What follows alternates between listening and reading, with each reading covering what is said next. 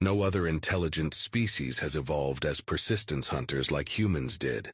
The first time aliens attack and ask us after how many hours we want to take a pause in the impending war, they are rather shocked at the answer. The human envoy stared at us blankly. Pauses? The leader repeated slowly. How do you mean? I didn't really know the answer. Everyone knew about breaks during a war. No species could continue to be at war for so long continuously. These terms were usually negotiated beforehand. More than a decade ago, we landed on this god-forsaken planet. And ever since, the humans seem to have an issue with one thing or another.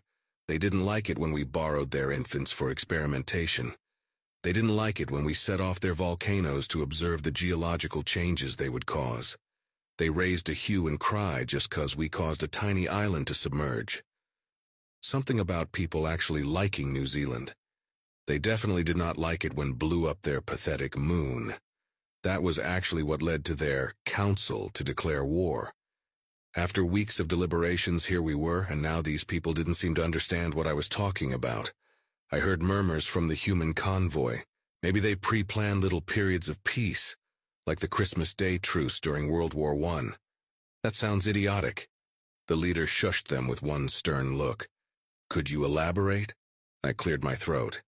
Well, as you might be aware, no species, no matter how hardy, can continue in a state of war for prolonged periods. So, galaxy war rules mandate a break every...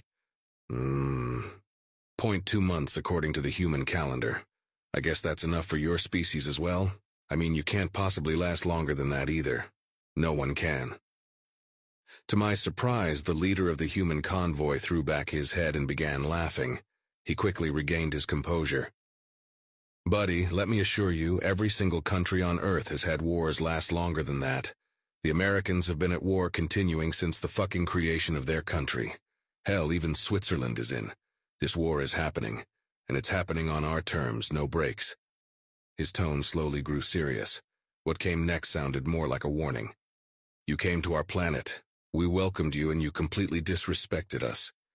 You have been found guilty of crimes against humanity, and you will pay for it. We don't take breaks in war. We don't accept the terms of the galaxy's rules of war. We will continue our attacks. Run if you want. But whichever corner of the galaxy you hide in, we will find you, and we will lay waste to your civilization. You can spend the next hundred years running away, and trust me when I say this, we will still be hunting you down then. You will eventually tire, and we will finally prevail. Go tell your overlords the humans are coming for them, and we don't need any breaks.